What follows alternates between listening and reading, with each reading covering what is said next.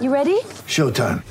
On May 3rd, summer starts with The Fall Guy. What are you doing later? Let's drink a spicy margarita. Make some bad decisions. Yes!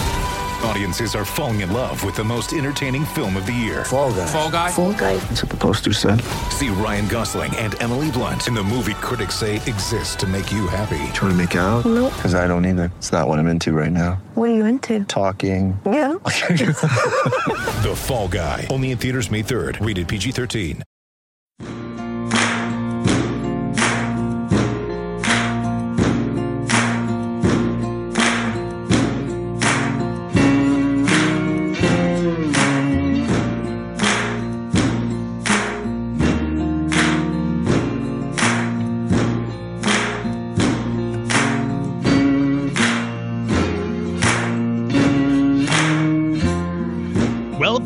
Welcome to the Hokie Hangover Podcast. I am your esteemed host, Andrew Alex of ESPN Blacksburg. Esteemed, I guess that probably dilutes the value of that word there. But luckily, I am joined by much smarter people than myself. All the way in the 757, we have the one, the only, Ricky LeBleu. Ricky, what's poppin', bro? I wouldn't necessarily classify myself as smarter than you. I think I just bloviate a lot more. You know, I'll take what I can get as a compliment. On the other side of the state, Northern Virginia's own Mike McDaniel, now of SonsOfSaturday.com. Mike, what's poppin', bro? As we hit record, the sun came out, and boys, it's officially golden hour here in the 703. Golden hour. How about that? It's pouring rain in Blacksburg. Just absolute monsoon. Times are tough around here. Just kidding. Times are never tough in Blacksburg. It's a good place to be. So I feel, boys, like the saga that has been this offseason in college football between Justin Fuente, between the Demetrius Davis decommitment, and now the roller coaster that is the cancellation, the uncancellation, the uncertainty surrounding college football has probably taken years off of all of our lives. We'll flash back a few weeks, a few episodes of Hokie Hangover ago, when the Big Ten and Pac-12 said, let's cancel the season. It was a very nerve-wracking time in our sport, but the ACC, with the help of Notre Dame, with the alliance of the Big 12, and, of course, the SEC, where football is king, stayed the course, and the season is scheduled to be played. Every day we get closer is more and more encouraging. People in the media, people online who, you know, you can't put too much stock into what they say, people in positions of power all around the country lambasted the ACC, SEC, and Big 12, saying it was a waste of time, it'll never happen, this, that, and the other. Today, right now, it looks like rumors are coming out that the Pac-12 and more prominently the Big Ten are scrambling to figure out a way to play this season. Mike, I'll start with you on this one. What happened? What changed? Well, unfortunately for the Pac-12 and the Big Ten, the other conferences called their bluff. Especially in the Big Ten's case, like the Pac-12 never really looked like they were moving towards playing a football season. It always kind of looked grim from the start.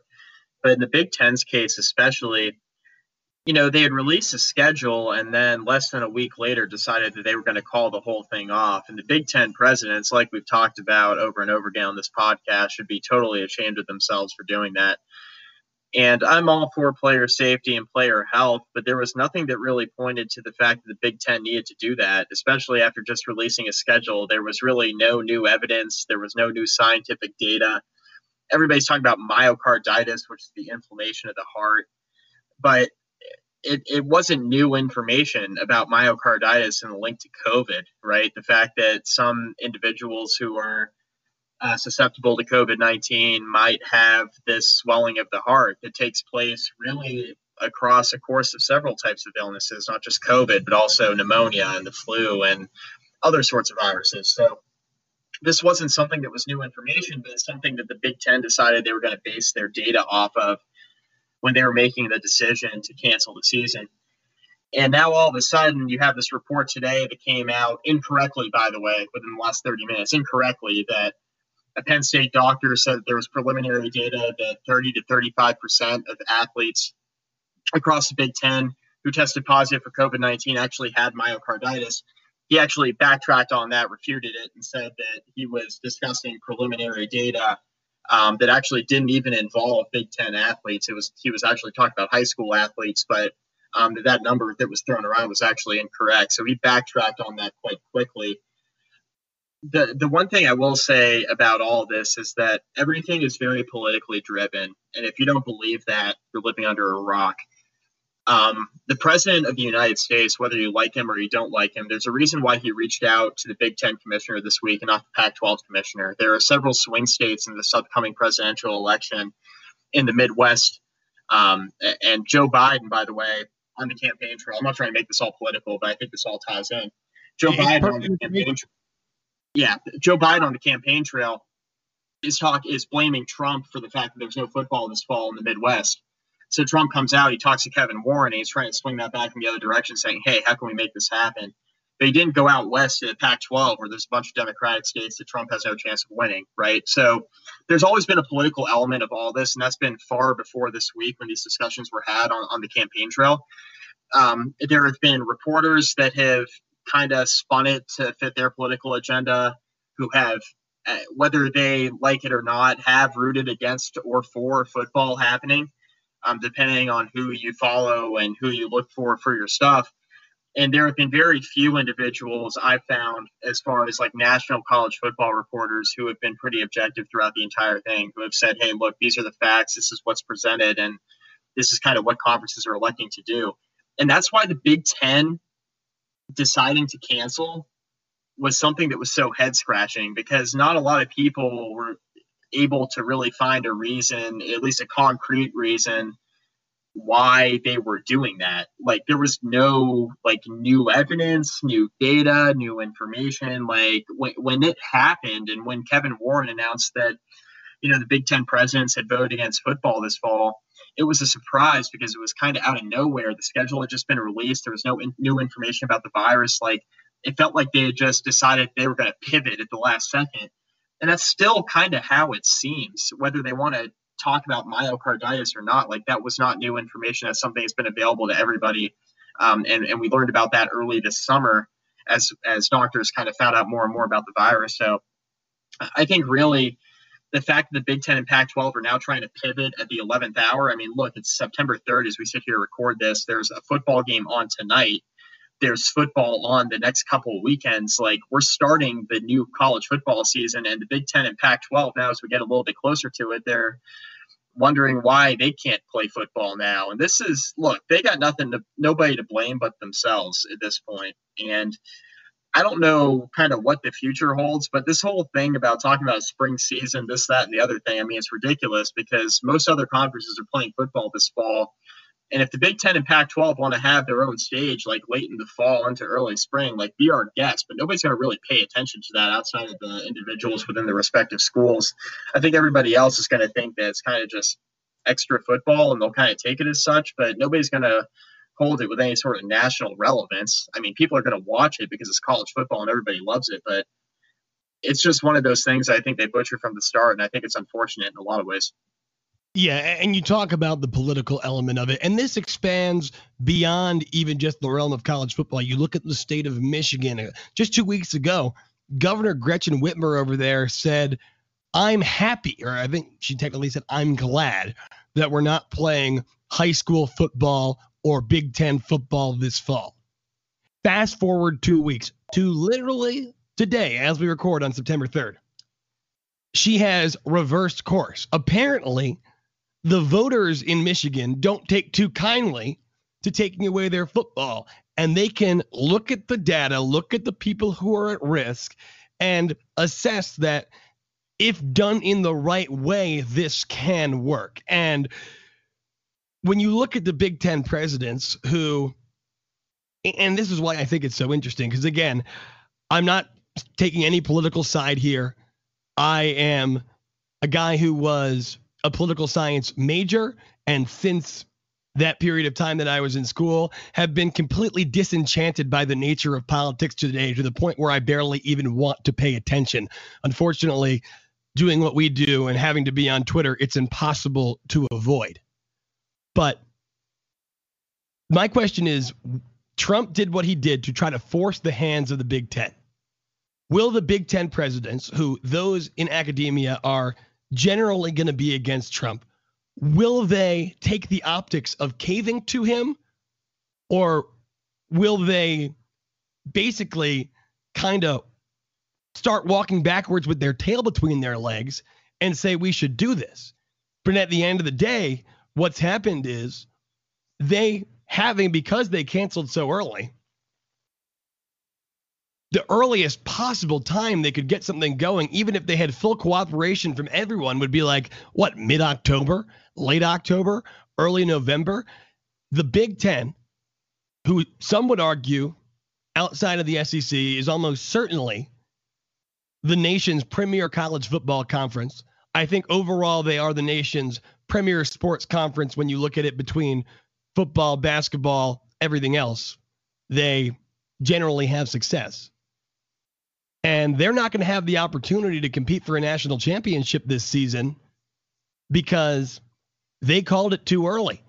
And we said at the time that we didn't know whether the season was going to be possible, because anything could happen, especially with students coming back. And we've seen here at Virginia Tech, we've seen at schools all across the nation, when you bring back 20, 30, 40,000 students who have spent the summer all over the country and you put them in close quarters, there's going to be a spike in cases. And that's something that we have to keep in mind, and that's something we have to be aware of.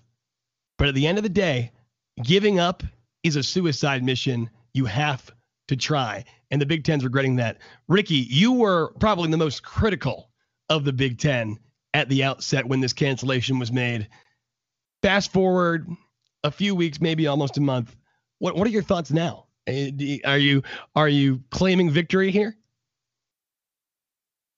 All I'm going to say is that when you play stupid games, you win stupid prizes. When you refuse to take data into account and you make your decisions based upon the narrative that's being driven in the media, and you rush to decisions, you're generally going to make incorrect decisions. I've said from the start that they need to make every single effort to play football this year. And we've already seen the consequences of not doing that. Iowa has already cut several sports from their catalog. I found out today Wayne Mameri is cutting 7 sports from their department. There is going to be more to come. The NCAA has announced that they are doing extended furloughs for hundreds of employees. If you think this is the end, then you're just flat out wrong. These are the consequences of not playing football, folks. So for all of those that have fought tooth and nail against the football season, I hope you're happy with it. I hope you're happy that Kevin Warren looks like perhaps the most incompetent commissioner in all of college athletics. I'm happy that you've got all of these Pac-12 fans that are now clamoring for football now that they've announced a brand new testing agreement with a corporation that's going to provide all sorts of rapid testing to Pac-12 programs, and now the Pac-12 looks stupid. This is what happens when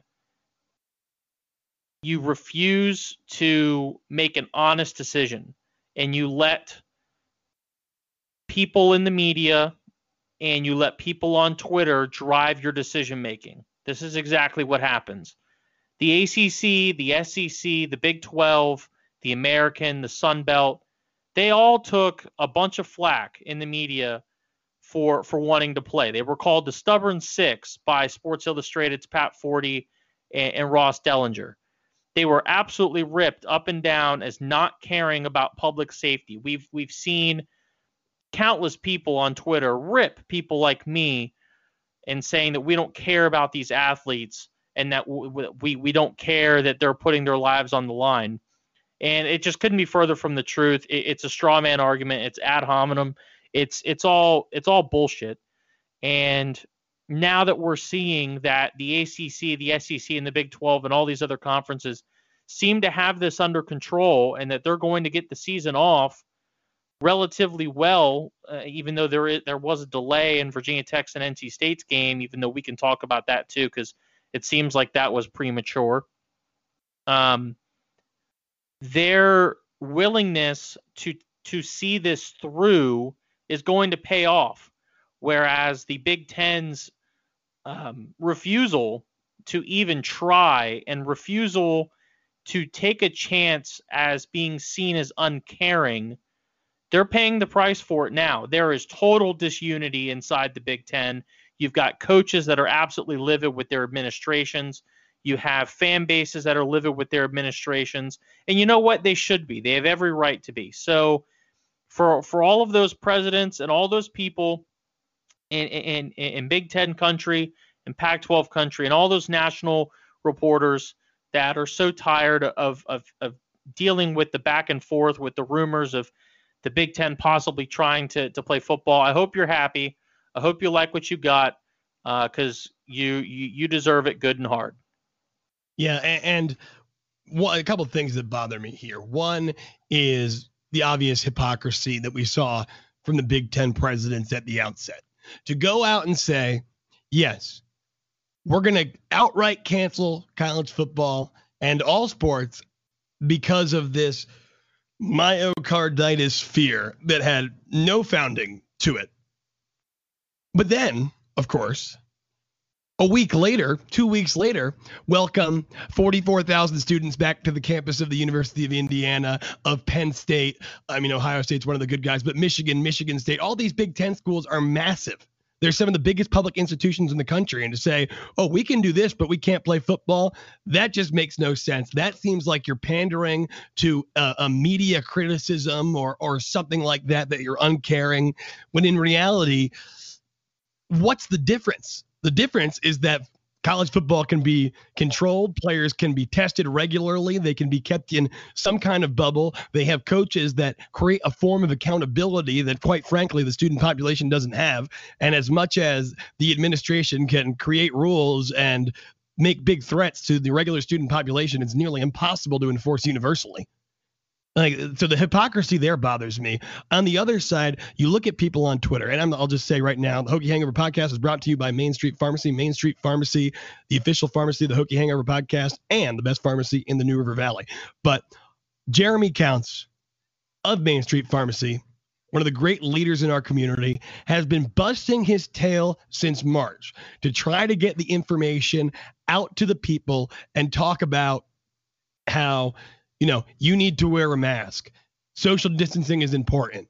He has been completely fact-driven. I know this man. He spends, almost every morning reading up on the newest studies, getting as informed as possible so that he can be as responsible in providing information to his patients and to random people in the community as he can. You have trolls on Twitter who are saying that Jeremy is biased in his refuting of the myocarditis argument, when in fact, these people, and the myocarditis argument has no backing to it. The NFL, all these tests, no myocarditis. Clemson, all these tests, no myocarditis. We as in the humanity, have been doing almost everything we can to study this virus since its outset. And if there was really 30% of young people, asymptomatic or symptomatic, that were getting myocarditis from the coronavirus, the world would be much more locked down than it is right now, folks. I can promise you that. How could you convince someone to go to the grocery store and work for $8 an hour if there's a 33% chance that they catch myocarditis? How can you? Why would any college student go to class if there was a 33% chance that if they got COVID, they're going to end up with something that could give them a heart attack, possibly? Hey, Andrew. Yes. Hey, Andrew. They wouldn't.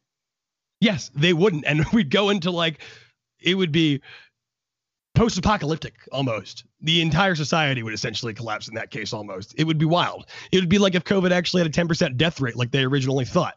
We know more now. We can work with the information that we have. And Jeremy taking the most scientific approach is going out saying this. And you have people on Twitter telling him that he should get his pharmacy license taken away because he's biased. That's a joke. And people need to get out of their corner. And by the way, if you're someone out there who's a mask denier, I understand. I don't like wearing a mask. I don't enjoy wearing a mask. Wearing a mask freaking sucks. It's hard to breathe. It gets sweaty. I got bad breath sometimes. But I wear it because I understand the science behind how it can help prevent the spread of the virus. But here's the thing. Here's the thing when it comes to all of this. You have to let go of your political priors. Exactly. All three of us are extremely political in nature. We've talked about this privately. We all hold strong opinions. We don't agree on everything, but we respect the hell out of each other. When I saw the myocarditis data out of Penn State earlier this morning, I believed it. I took it 100% as fact, and I retweeted it because I figured it was something that my followers needed to know. And even though it went entirely against my argument, I accepted that data. And I thought about it all day long. And guess what? It's BS. But the point is that you have to be willing to accept data that goes against your argument. So if you're someone who is full-throated support of football, you have to be willing to accept data that goes against that, and vice versa. If you're someone who thinks football has no business being played this year, then you have to be willing to accept the data that says otherwise. And until we get to that point, then we're really just digging in our heels and spinning our wheels. We're doing absolutely nothing productive. And really the last several months, that's basically what it's been, specifically in the college football landscape.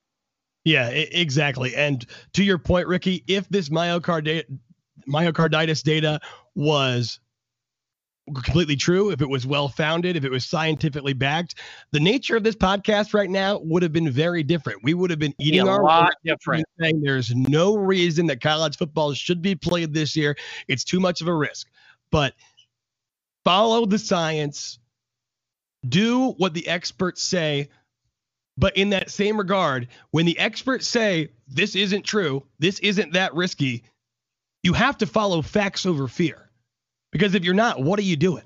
And that's what frustrates me. And I mean, I guess being on Twitter all the time exacerbates it, because I see interactions like that where Jeremy is just trying to get the correct information out to the people and, you know, just keep people informed, because not everyone is informed on this. There's a lot of misinformation floating around, and for someone to come out and criticize his integrity in his doctoral profession, that's personally disgusting to me, and I guess I'm all worked up about it. But you guys got anything else about, let's talk about the NC State game. NC State, we know from the last episode of the Hokie Hangover podcast, we talked about it. They had a COVID outbreak within their student athlete population. Virginia Tech and NC State postpones the opener to week 3. So Virginia Tech will open with UVA and then play NC State. Lo and behold, like a week later, NC State's practicing again with ample time to prepare for Virginia Tech. Why hasn't this game been moved back to the original date? I don't even think it was a week. I don't even think it was a week in between. I think it was just a few days. Yeah. So, I mean, I'm completely dumbfounded on it, to be honest. I know there's a conspiracy theory that NC State just wanted a game of film to look at for Virginia Tech. I don't buy that at all. I don't think that that's the case at all. But I do think that the cancellation was premature, and I think that they should have taken a more cautious, steady approach and just wait for the data to come out, which goes back to the Big Ten argument. You need to be patient and wait for the facts and wait for the information. And if NC State had done that, then I think Virginia Tech would be opening their schedule with the Wolfpack. But that's not the case. And I guess it is what it is at this point. I'm glad that NC State is still sticking with it and not canceling their football season. But I do think that they jumped the gun on this.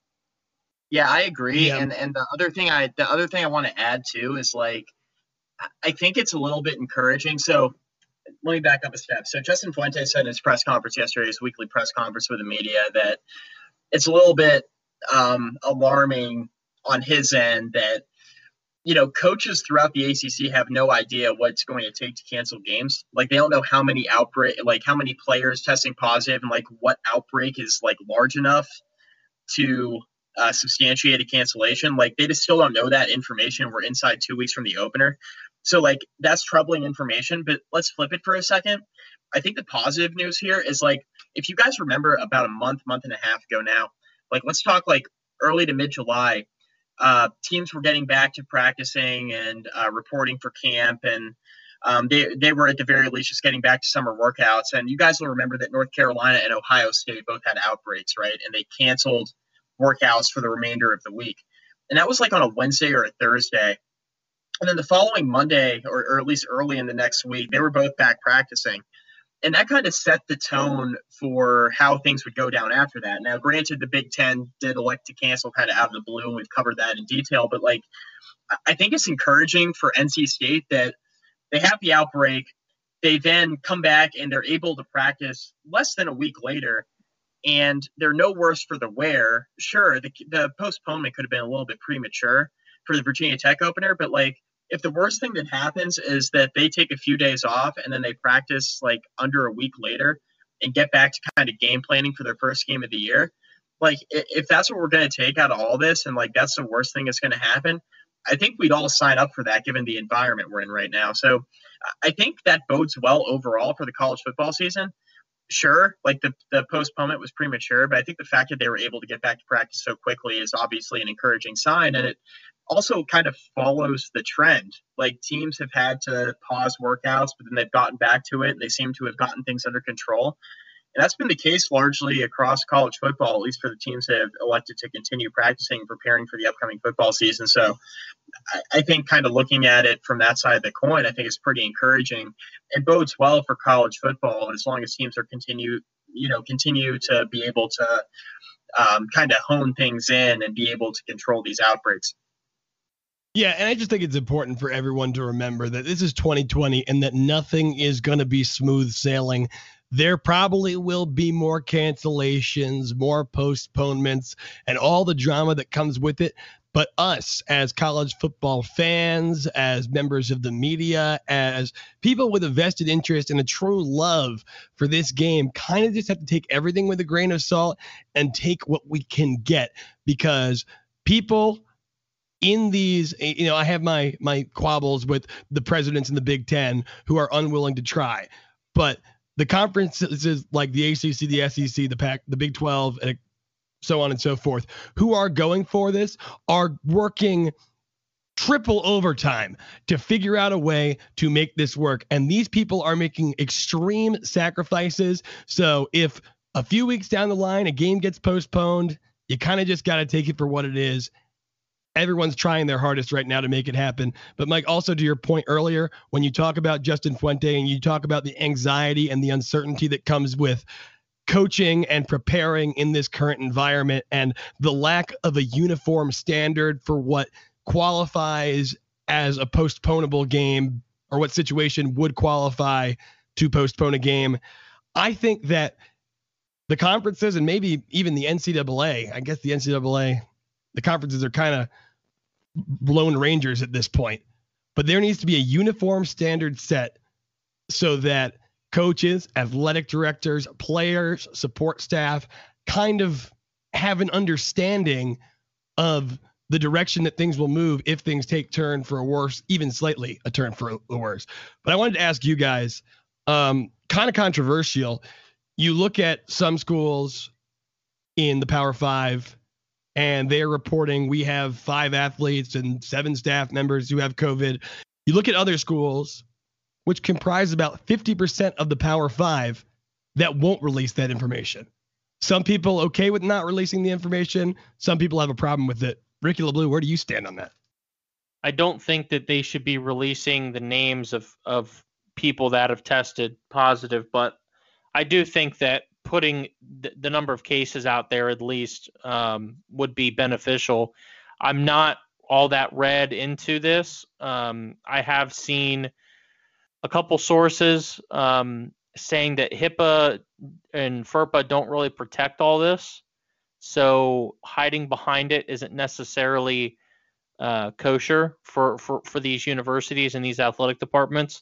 I need to do a bit more research into it in order to speak a bit more intelligently on it, but I think ideally reporting that information in the fashion that like Virginia Tech has done, which has been their COVID-19 dashboard has gone really, really well, I think. And Virginia Tech deserves kudos for that. They're updating that on a consistent basis. They're putting the data out there and they're being open and honest about it. And I think that that's the way that you have to do this. And I think that athletic departments should be doing the same, but I definitely don't think that they should be releasing the names of individuals who test positive. Mike? Yeah, I agree. I'm more apt to figuring out the number of players within the population testing positive, not like the individual names. And Ricky's right. Like, there has been a dispute about kind of what's allowable, what's not under federal regulations, and kind of what they can release. And it's challenging too, because the regs aren't exactly easy to interpret either. So I get it. Like, different schools are just kind of taking a bit of a more cautious approach anyway. Like, before even considering what their numbers look like, they're taking a more cautious approach just to protect themselves federally. And I totally back that 100%. And I think there's also an element to it of, oh, some schools like don't have the numbers that are the most ideal in this current environment, and they have a lot more positives than they think that they should for a given time, and that's an issue as well. And I get all that, but I think there needs to be some level of transparency. I think that it's owed to people in the pandemic. But the flip side of it too is that I get it from a reg standpoint why schools are being more cautious than others. Yeah, and my opinion on this is simply, I like the transparency. I think the transparency is important. I think the reason that some of these schools aren't being transparent and aren't releasing the exact number of cases within an athletic department is because of the media and online hysteria that comes out every time someone gets a case and says, we can't do this. Right. And we saw it in Major League Baseball with the Miami Marlins, you know, an outbreak, it happened, people screaming, what a disaster, cancel the season. Here we are a month later and they're still playing Major League Baseball more than a month later. It can be done. You can push through. Well, my Mets and your Orioles haven't exactly done so hot. I might've been better than that. But I want to pivot here to a question that's really kind of been on my mind since I saw a tweet from Virginia Tech. And they released this Keep Jumping fundraising campaign for athletics, right? And the premise of which is keep donating. We're financially in dire straits. Please keep supporting us or else we're toast. Now, we have talked at length over the course of the last year since we started doing this podcast about how Virginia Tech currently and historically hasn't really been able to keep up with the Joneses in the Power Five in terms of fundraising, in terms of revenue, in terms of this, that, and the other, which has recently had a very negative impact on Virginia Tech's success on the field in recruiting, in football, in, you know, across the board. Now, we know we're going to be taking a monumental loss this year. What has to happen for Virginia Tech to stay afloat in the athletic department financially during the course of a pandemic that the consequences of which are going to be far reaching and, you know, impact the teams and the entire athletic department for years to come? I mean, they're going to have to keep the level of donations up. I don't know how the hell they're going to do it. There's almost certainly going to be a large drop-off, and that's this is the reality at every school. This is not a problem unique to Virginia Tech. And this is why it was so important for them to play football this year, because their biggest, maybe not the biggest revenue generating part of the program, but one of the biggest is obviously the media rights that are associated with these games being shown on television, and not having those games being played axes all of those media rights fees. So all that money would be just down the toilet and gone. Virginia Tech obviously cannot afford that. And with them not being able to generate revenue through tickets, which I've heard roughly that Virginia Tech generates about $2 million in revenue for each home game, and it kind of fluctuates up and below that number. Not being able to generate that revenue is huge, and this is why you're seeing people, their higher paid employees take pay cuts and things like that. I honestly don't know how Virginia Tech is going to do this. I don't know how any school is making their budget work. Tech is almost certainly going to have to run in the red this year.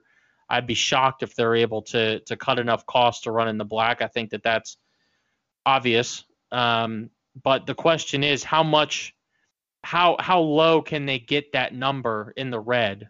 How can they keep it from getting to the point where they're going to be taking on serious debt and they have to take serious, drastic austerity measures when it comes to cutting sports?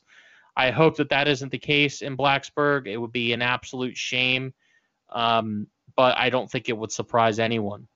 Yeah, I mean, I agree with that too. I mean, I don't think there's a good way to answer that question, just because I don't think any of us really know. Like, nobody knows how this season's going to look. Nobody really knows if we're going to go the full course of the year so that revenue is generated as efficiently as most would expect.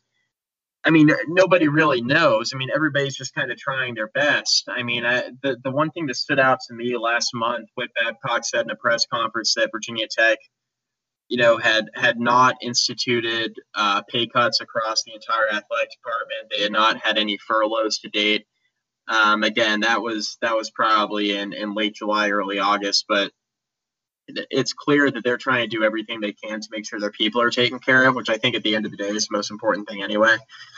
But there's no easy answers here, like, for sure. And I think a lot of it just has to do with whether or not a full season gets played, because I think that would go a long way to kind of helping curb those losses a little bit, because even though you're not having a lot of fans in the stadium, you do get the benefit of the TV revenue, which is huge. But at the end of the day, I mean, various athletic departments are going to incur losses. It's just the nature of the beast here that we're dealing with with college football in 2020. So yeah, times are tough, right? And athletic departments are going to feel this in different ways, but I don't think there's anything really Virginia Tech can do except hope that the donations keep piling in and hope that there's a football season played to help curb the losses. But outside of that, like, a lot of this is largely out of their control, in my opinion.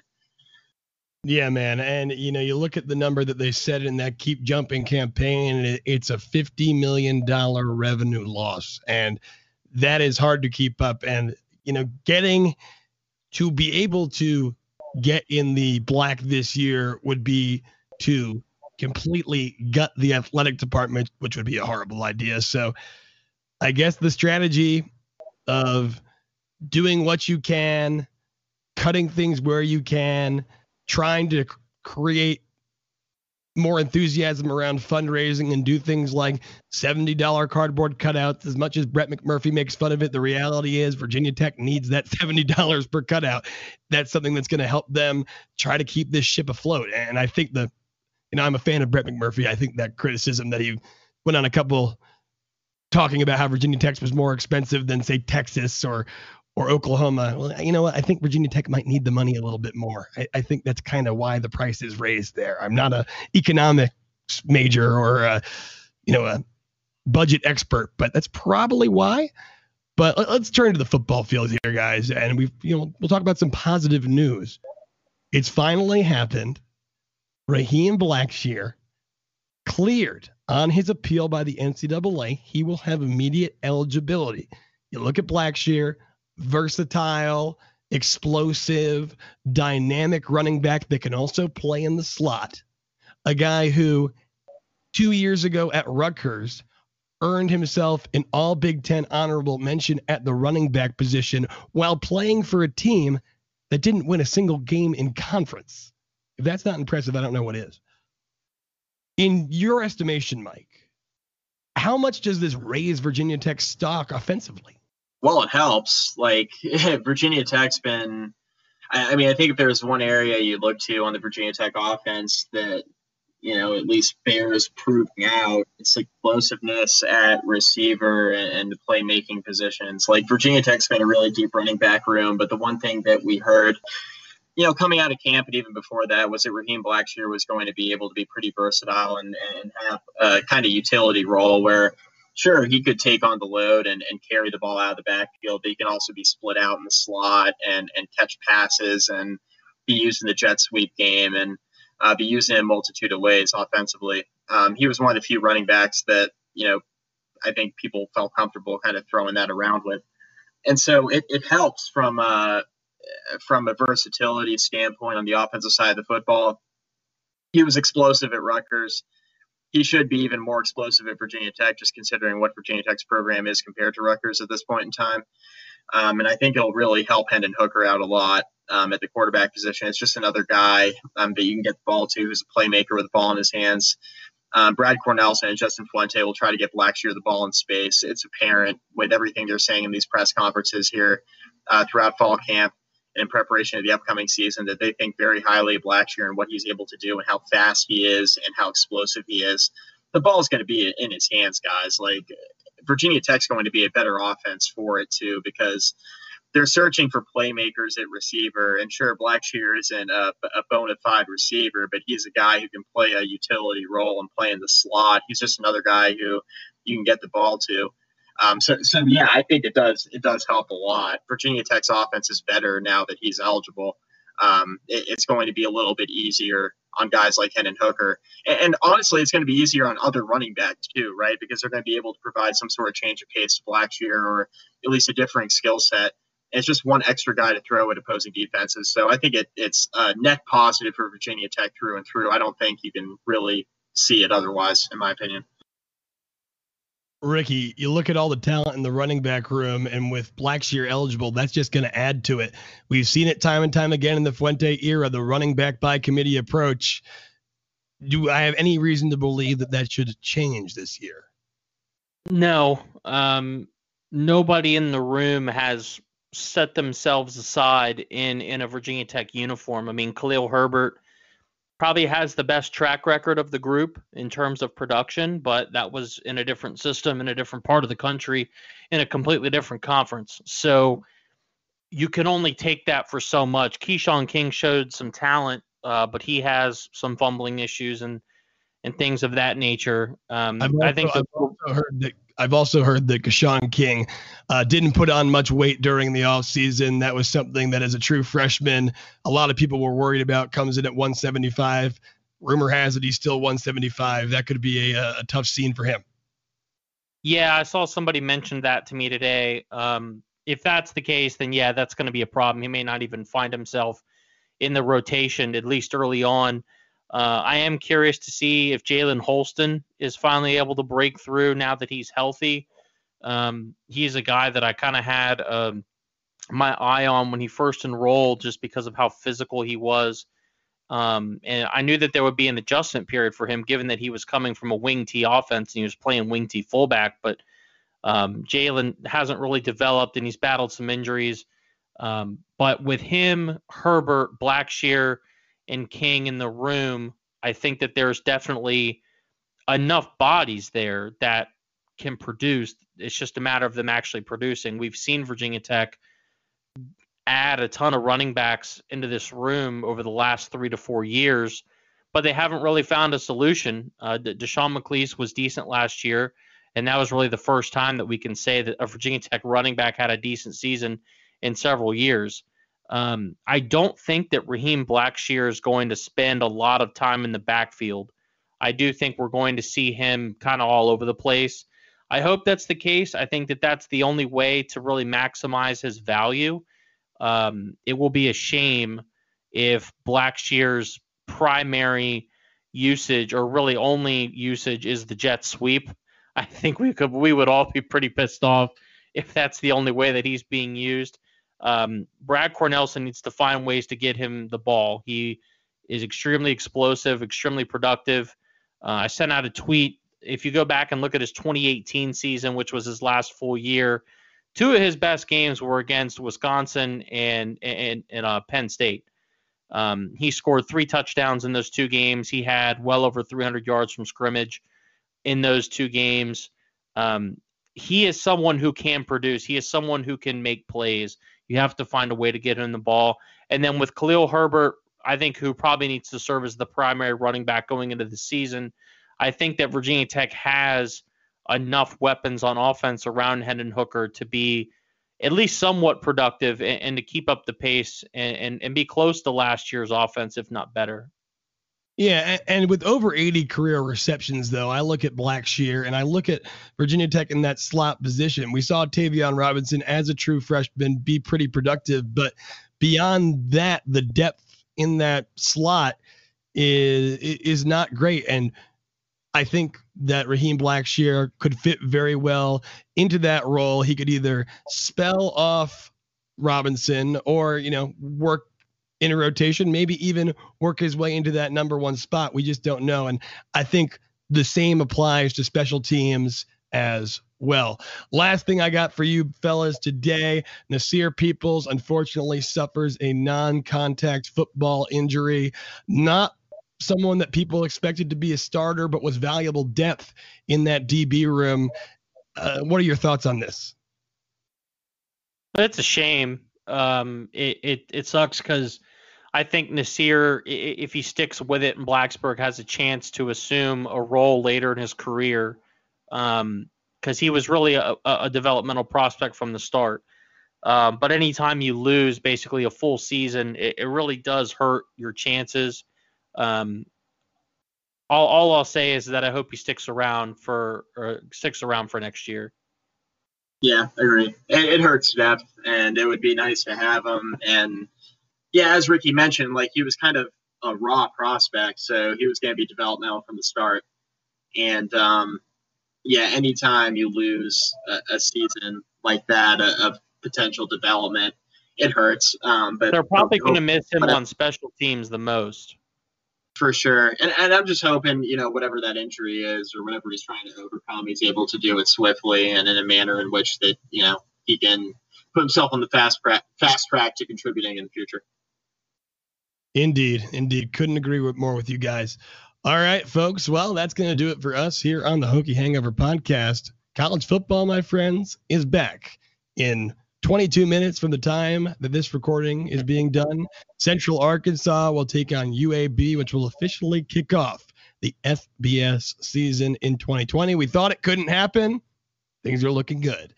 I am Andrew Alex. Mike and Ricky, you got anything to say to the people? Enjoy your Labor Day. Don't be stupid.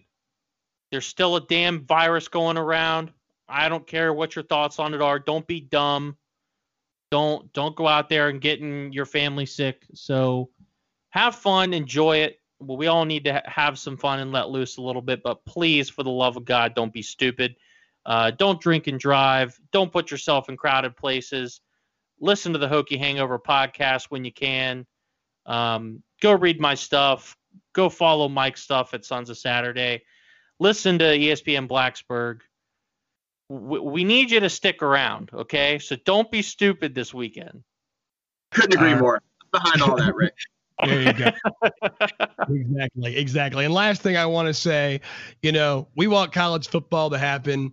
We get in disputes with people that are not following the facts and not following the information. Cannot stress this enough. That does not mean we are COVID deniers. COVID is real. And like Ricky said, don't do anything stupid. Stay out of crowded places.